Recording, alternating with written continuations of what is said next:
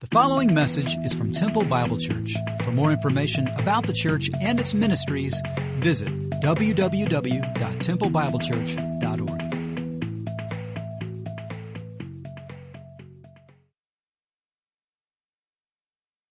Years ago, I met uh, my dear brother Charles Cooper, and uh, we've had the privilege to minister together several places. Uh, remember being in India with him, and uh, there's a good story there. I also remember being in Ukraine together, and uh, it's been a delight to do that. How many of you have been at a men's conference or been here on a Sunday when Charles has spoken before? Yeah, take a look, brother. The majority of us have been here, so uh, we look forward to having you. Leviticus chapter one, I think, is where you want us to start, and uh, so open your Bibles to the clean pages of Leviticus. Uh, probably that area where you stop reading when you do the Bible in a year. So, uh, would you welcome my dear brother Charles Cooper to the stage at TBC?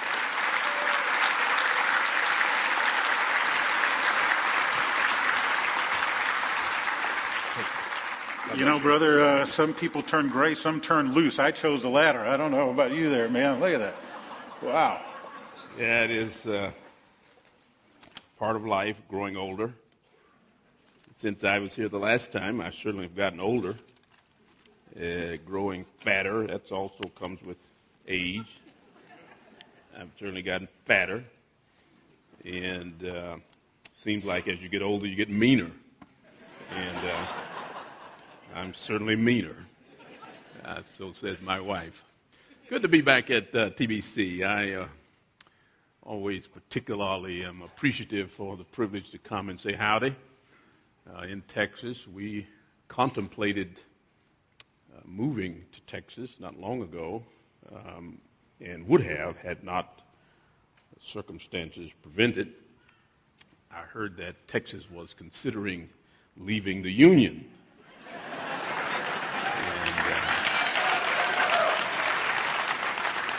I, I feel the same way. And uh, if you all decide, um, just let me know before the border is closed.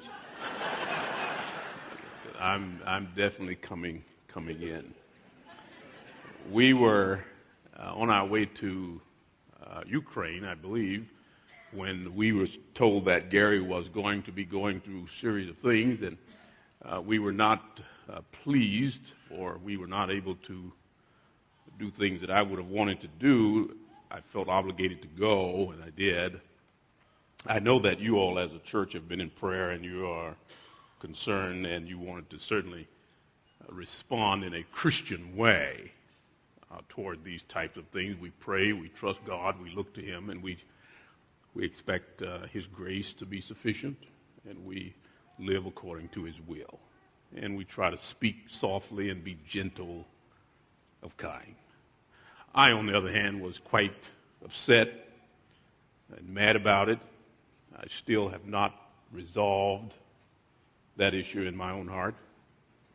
Uh, I can think of a whole lot of people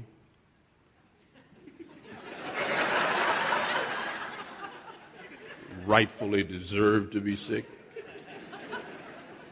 450 and near 500 of them live in a place up north Every one of them could be blind, stricken, dumb, no loss. So I'm not, uh, I try to be nice about it. Uh, Danny called me and asked me to come and speak on the series that you are in on heroes celebrating and exalting the Lord Christ as the unique one of God, whom God has made his single focus, his single hero. Suggested that I might want to look in Leviticus at the offering system and evaluate that in light of Christ. I thought that was perfect the book of Leviticus is not among those that are easily comprehended. And since uh, you all are preaching through this series, I thought it appropriate that the most difficult section be given to me. For I am more adequately capable of.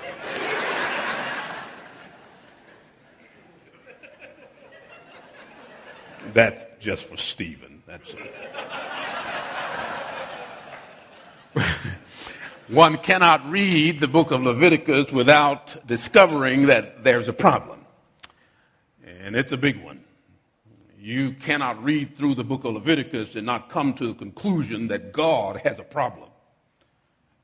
He's trying to work it out, and his system for doing so is quite impressive. You don't also, it will not escape you either that if you happen to fall in the animal kingdom, you got a problem as well. You have the unfortunate case of being born in Israel. It doesn't look good, particularly if you are lamb, goat, or bull. You can't read the book without discovering that people got a problem as well. The context in which you must work in order to have a relationship with your God demands more than you're able to give in the series as we look at this topic and idea. When I first went to uh, England, one of the first trips I took, um, now do I change the slides or do you? Good, there we are. This is Hampton Palace. The Hampton Palace, of course, was home to kings and queens the royal family until well, not long ago, and it is now a public uh, facility. You can go there, you can do tours, and you can uh, go through different parts of it, and it's nice. Uh, the, the, the family, the royal family, no longer lives there, but it is, of course, part of the history and tradition of that great nation. There is also another castle there. It is called Hampton Castle, Hampton Court Castle. Now, for about mm, 10 years, uh, we, we actually own this one. And part of my job was to help in its restoration. We rebuilt much of it. The roof had to be completely redone. Uh, most of the rooms have been redone, totally decorated. Uh, and you are now able to go there and stay. You're able to have weddings, conferences, and. We restored the gardens.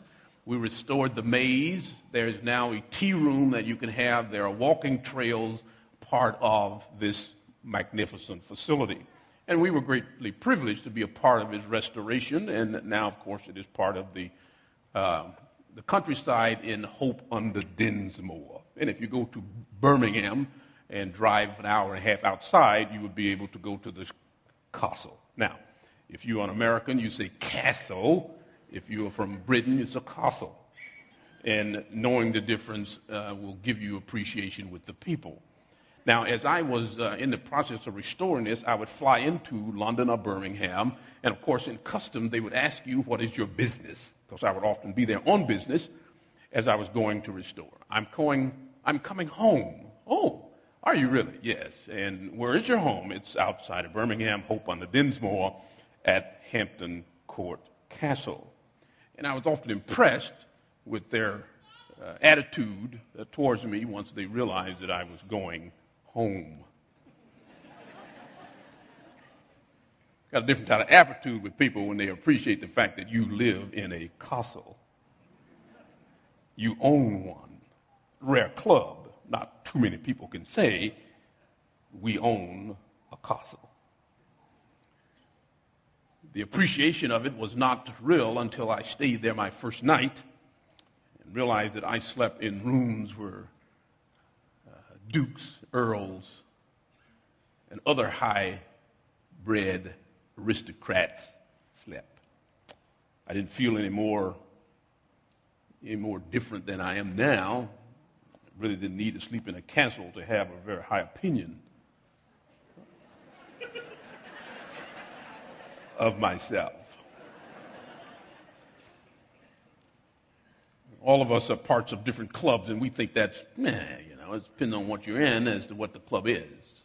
But to be excluded from a club, knowing that you could never be a part of it, is just not part of the American way. We want to be part of everything. And yet God has an exclusive club that we cannot join. In fact, in John chapter 3 verse 16, which most people know, God so loved the world that he gave uh, his only son. Now, the ESV um, robs the text a little of its flavor. Um, if most of you probably memorized it in the King James Version, for God so loved the world that he gave his only begotten Son.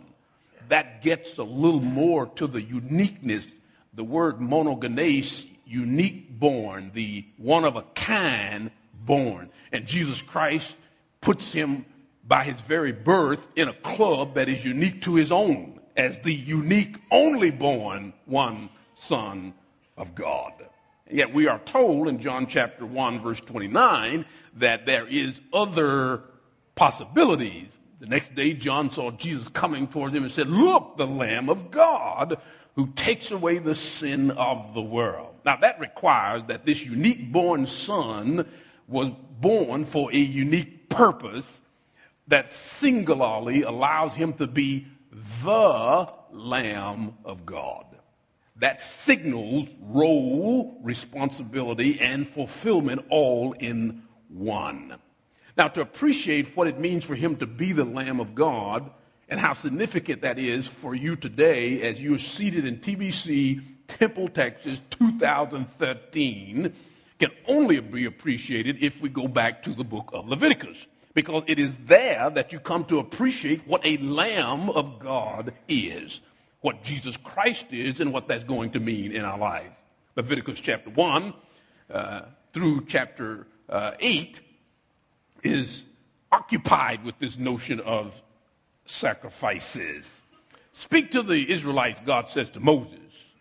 Say to them, when anyone among you brings an offering to the Lord, bring as your offering an animal from either the herd or from the flock. So now we're going to explain these offerings. And there are um, a number of them. It's significant that in order for you and God to get along, God requires that you have a sacrifice and not just one.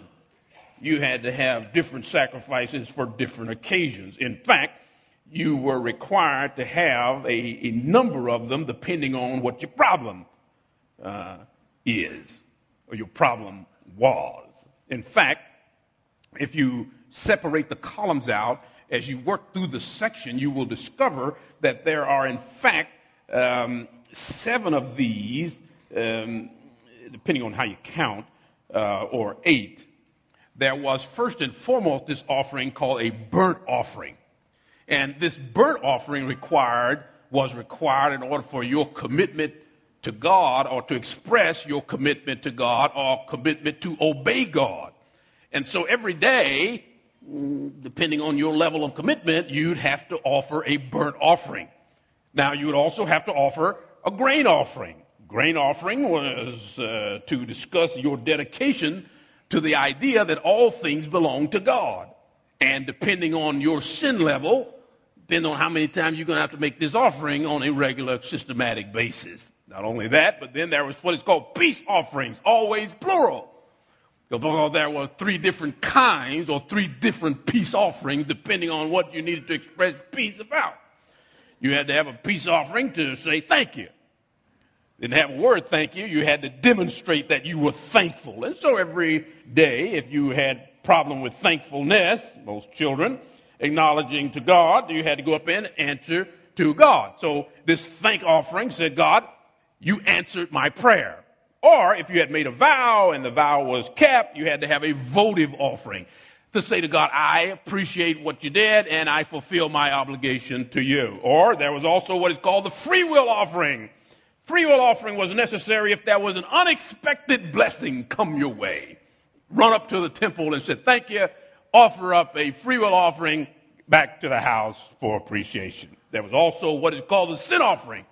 And sin offering was interesting because it was only for intent, unintentional sinning. If you just happen to uh, blow it, um, run down to the temple and throw on an unintentional sin offering to make God happy concerning you. Now, if you sinned on purpose, no offering. Which probably is the most fascinating of all. But uh, sin offering. Then, of course, there was the guilt offering, the final offering. And this, of course, was for, to make atonement by way of paying for damages. You run over someone's cow, You're guilty, you got to pay. Go down to the temple, make an offering, and bring restitution. So in this system, you can see right off that if you're going to be faithful to the system, I mean, very expensive. This is this is a it's a problem. And you know, depending on your sin level, some of you men, you were broke real fast. The whole purpose of this is to have a right relationship with God. God is saying, if you want to have a right relationship to me, then you're going to have to do a lot. Now, this immediately poses a phenomenal problem, particularly for the people with whom this is going to have to do. Because you are going to have to pay a lot. Now, I didn't put this up there, but just listen. I just want you to listen as I read this. If his offering is a burnt offering, he shall offer a male without blemish from the herd. He shall bring it to the entrance of the tent of meeting that he may be accepted before the Lord. So this is what you're doing if you want God to even listen to what you got to say. He shall lay his hand on the head of the burnt offering, and it shall be acceptable for him to make an atonement for him. Then he, the person who brought it, he shall lay his hand on the head of it, then he shall kill the bull, and Aaron's son, the priest, shall bring the blood, which drains out of the cut spot, throw the blood against the side of the altar that is at the entrance of the tent of meetings. Then he, the fellow who brought the offering, he shall lay, flay the burnt offering. Flay means to cut it up and cut it into pieces. Sons of Aaron, priest shall put fire on the altar and arrange wood on the fire, and Aaron's sons, the priest, shall arrange the pieces, the head, the fat, the wood that is on the fire, the altar, but the entrails, the enter, the inners, and its legs, the person who brought it will wash it with water, and the priest shall burn all it on the altar as a burnt offering, a food offering, with the pleasing aroma to the Lord. It will be a pleasing aroma to the Lord. See, wow. Now, most of you sitting here this morning have no clue. The idea that you, Miss Abigail, go down to that temple, put your hand on the head of the bull, and then cut its throat, cut it up in pieces, put on a fine burning. Now, as a good Texan, I know that you all are familiar with cows and appreciation for cows. But I mean, are you are you really into that? I mean, let's be honest. I mean, today, if you had to do that, would would you be up for it? Well, when you watch it on television, you can't smell it, you can't see it, you can't really interact with it. It doesn't look too bad. But if you've been to a cow barn lately, Cows don't have sense to keep it clean. Here you are with this dirty, filthy, nasty, stinking animal that you got to cut its throat and collect blood, and then you got to cut it up into pieces and take its innards and put it on a fire to burn it? Are you really kidding? Yeah, that's what you had to do if you and God were going to get along. I would dare say most of you men are saying, well, that's not too bad. Be kind of exciting, actually.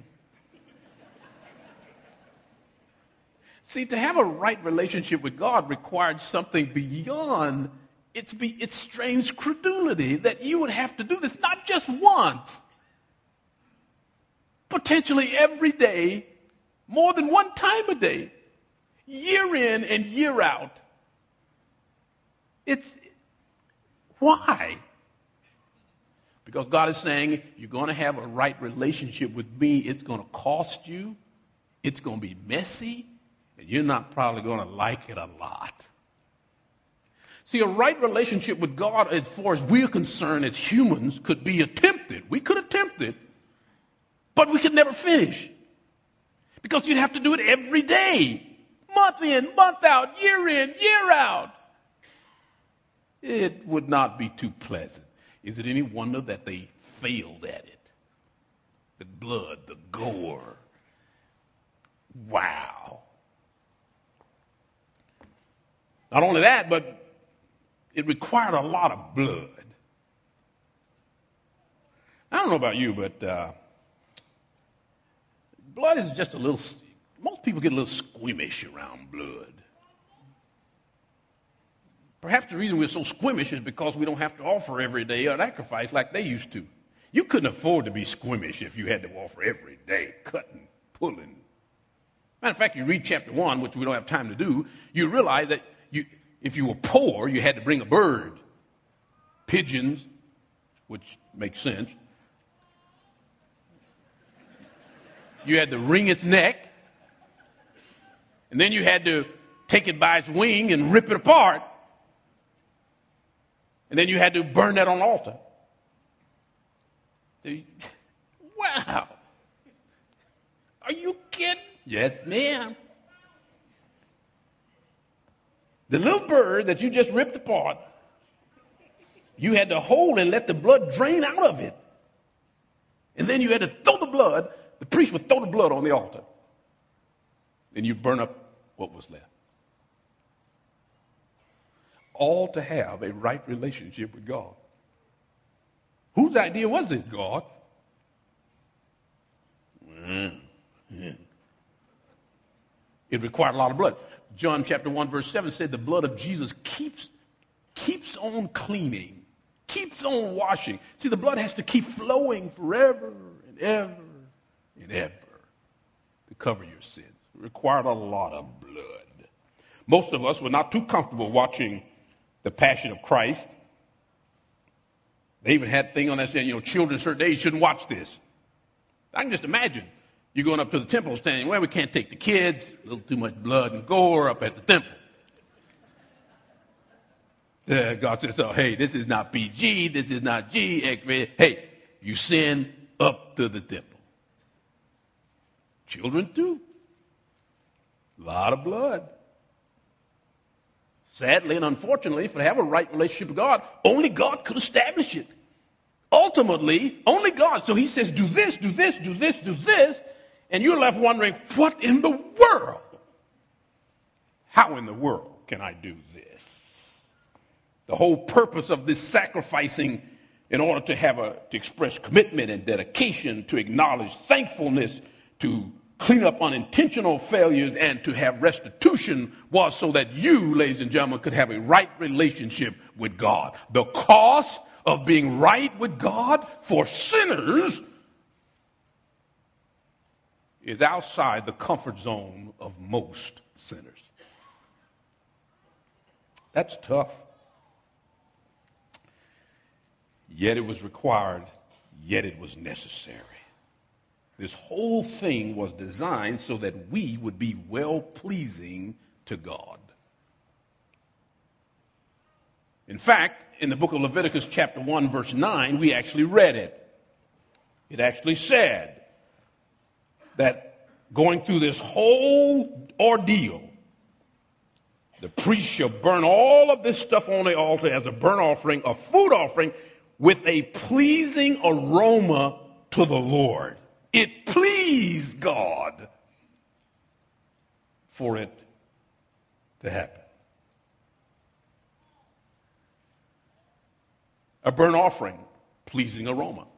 Interesting, in Matthew chapter 3, verse 16, the Lord expresses that He, I am well pleased with my Son. He brings me pleasure.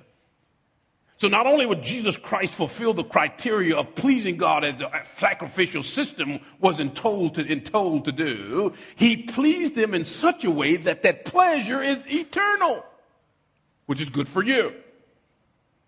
Now, in the sacrificial system, the burnt offering was temporary. It only was, it was one at a time. It brought forgiveness, but it was a temporary forgiveness. One offering one satisfaction, one period of the day. Until you blew it again, you had to come back and do the same thing. Yet with Jesus Christ, we discover in the New Testament that His is an eternal forgiveness. The value is what we're talking about. We're talking about the price of interest into this club by Jesus brought about an eternal significance for those who will take advantage of its significance. In the Levitical system, one sin could be covered by one offering, with the exception of the atonement. One sin, one burnt offering. Jesus Christ, on the other hand, all sin covered by one offering.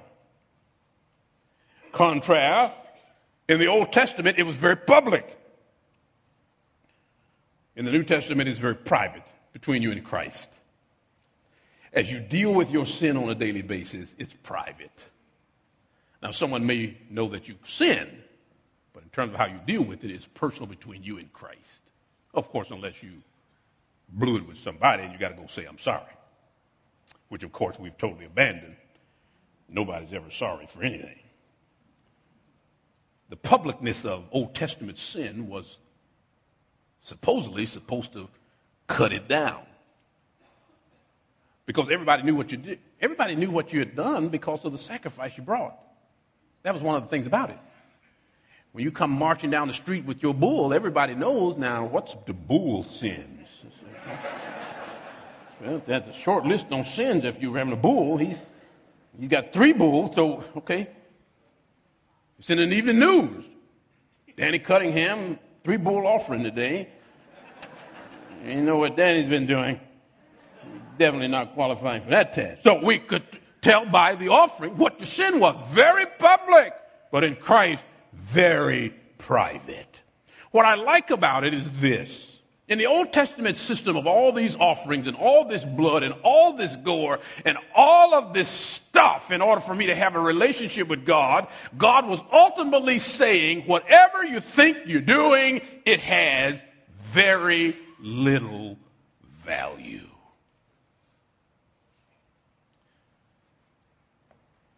It should not have taken long for the nation to realize that this won't work. And we're going to have to have some other remedy. And thank God we get to the New Testament and we look, and John says, Behold the Lamb of God who takes away the sin, not sins, the sin of the world picks it up, carries it away. As modernists, we are. As modernists, the whole sacrifice, dying, doesn't mean very much to us. I mean, when you get right down to it, it's not a part of our worldview. We've not been around it. We've not had occasion to see it, to smell it. And therefore, when the pastor gets up on a Sunday morning and proclaims that Jesus Christ is our eternal sacrifice, doesn't really mean a lot. I mean, to be honest, we don't have a frame of reference. And now that sin has been taken off the list of bad things, it's even worse. And so I was thinking about this, and now listen, we got intelligent people, doctors, I bet you all these doctors from Scott White here, and lawyers, intelligent, articulate, capable builders, men of trade, nurses, housewives, very intelligent, capable people. Okay? I sit there saying, now wait a minute, how can I take this to make sense to people so that it has value? Jesus is our hero. He's the only one that could have died for us. He did die for us. His sufficient, the sacrificial sufficiency of Christ makes it possible for you to have an eternal relationship with God. You don't have to put sacrifice every day. You don't have to go up to the temple publicly anymore. You don't have to acknowledge in public your sin in a very private, ongoing relationship with Jesus Christ.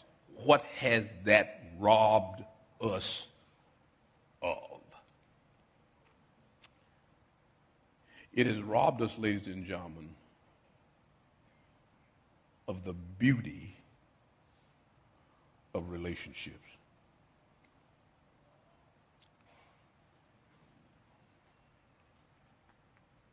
I just recently went through a pretty tough loss of a friend. It was my choice. I had to say no more.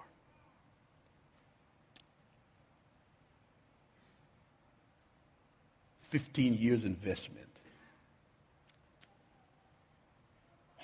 When I was a little boy, a man took me in and basically helped raise me, pay for stuff.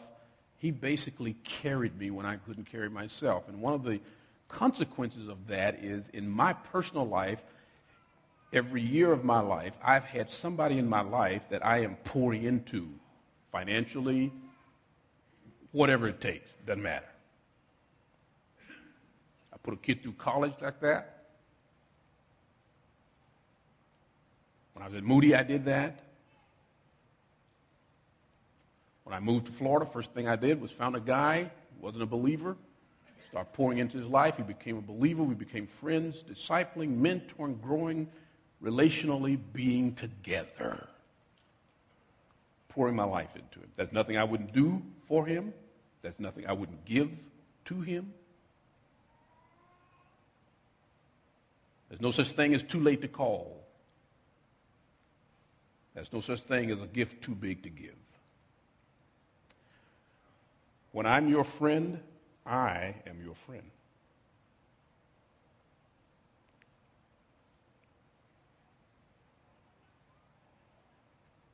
Friendship has a limit. I will not tolerate under any conditions. I will not tolerate anybody that is my friend mistreating anybody else, period. You can, nobody's perfect, but when you do it on purpose, that means your employees. It means the undocumented worker who mows your lawn. If you were my friend and you had an undocumented worker mowing your lawn and you were paying him cheap because you know you could, you and I cannot be friends. Period. You hire someone to come redo your roof. You try to get the cheapest guy you can get, but you demand, your demand's outrageous. We can't be friends. Because I don't allow my friends to mistreat people, period. I don't care. Well, the budget is tight. I don't care. The money, I didn't. I don't care. And he violated one of those and that meant it was done.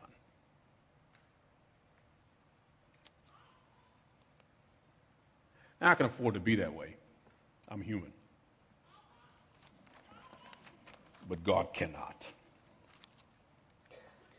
You can't appreciate the sacrifice of Christ until you appreciate how sinful you are and how much you violate the relationship every single day. Every day.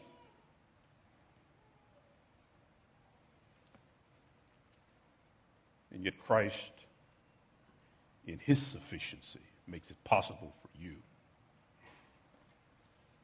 to be right with God every day, every hour, every minute. And it doesn't matter what you have done. That's the power of our hero. If you're here today and you're not a believer, you have not bought in yet, there can be various reasons as to why. I can only say to you that God waits for you, not for you to get better, but to recognize how good Christ is. He's the better for you. And if you are a believer and you're here this morning and you're feeling the weight of your guilt, of your sin that nobody knows but you and God, Only the sufficiency of Christ can wipe your slate. I'm going to ask you this morning, bow heads. I want you to bow your heads, close your eyes. Can't believe I'm going to do this. TBC. Give an invitation. Never give an invitation, I don't believe. TBC. You're here today, your heads are closed, eyes, heads bowed, eyes are closed. Very quickly, I want to say to you that if you're here today and you're feeling the weight of your sin, doesn't matter whether you're an unbeliever or a believer, because both can feel the weight of their sin. I can say to you that the only reason you're feeling the weight of your sin is because you have not acknowledged the sufficiency of Jesus Christ, believer or not. Once you acknowledge that Christ's sacrifice is in fact making you acceptable to God, that relationship cannot be lost, cannot be undone, cannot be thrown away. Father, in the name of Jesus, your sufficient one, the hero of our faith, I ask through the power of your Spirit to reveal to the heart and mind today any man or woman who has yet to appreciate the priceless sacrifice of Christ. I pray, God, that you would move in the heart, not through the emotions, but through the mind and the will, and spark the hope of faith. In Jesus' name. For your glory and honor in Christ's name. Amen. Let's stand together. Let's sing together. And if you're here today, you can take that first major step towards that life that only Christ can offer through the power of His Spirit. Not only will I meet you and pray for you and with you, pastor will certainly be willing to do that. There are probably elders in the house and deacons who will be so saved.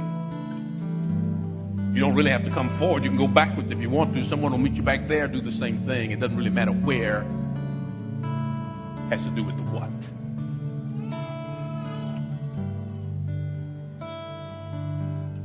Power of the blood of Christ becomes yours when you accept.